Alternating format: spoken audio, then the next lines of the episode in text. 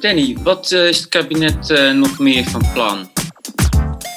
Nou, ze zijn van alles van plan, maar ze lopen ook een beetje aan tegen het feit dat het niet heel erg makkelijk is om hervormingen door te voeren bij de Belastingdienst.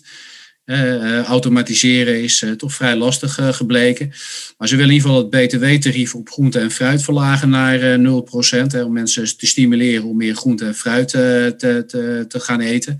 dat is gezond en dat zorgt er ook voor dat de zorgkosten omlaag gaan.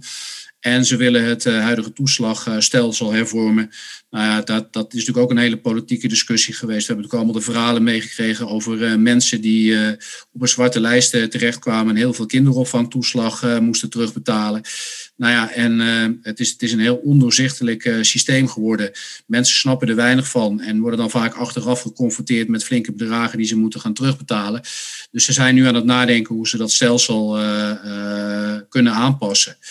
Uh, ja, en dat zal ongetwijfeld gecombineerd worden met een, een, een, bredere belastingwetgeving uh, aanpassing. Interessant, ja. En hoe pakt zo'n maatregel nou uit?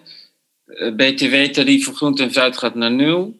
Gaat de Albert Heijn dan de, de prijs naar beneden doen of blijft het gewoon even duur en verdient de Albert Heijn ervoor aan? Nou ja, zoals het er nu uitziet met die hoge inflatie, kan ik me voorstellen dat ze hè, de prijs van groente en fruit gaan verhogen. En dan heb je er dus als consument niet zo heel veel aan op korte termijn. Nee, dat bedoel ik.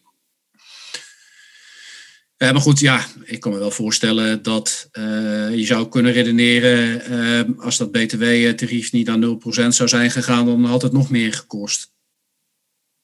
dus ja, nu, nu, Nu, nu, zullen, nu zullen consumenten er niet uh, heel veel van, uh, van heel veel positiefs van ervaren. Maar in normale tijden kan ik me wel voorstellen dat, dat, dat het een prijsverlagend effect heeft. En dat mensen dus uh, wellicht toch eerder bereid zijn om groente en fruit te kopen. In plaats van alle andere zaken die goedkoop zijn, maar niet goed, goed zijn voor de, voor de gezondheid.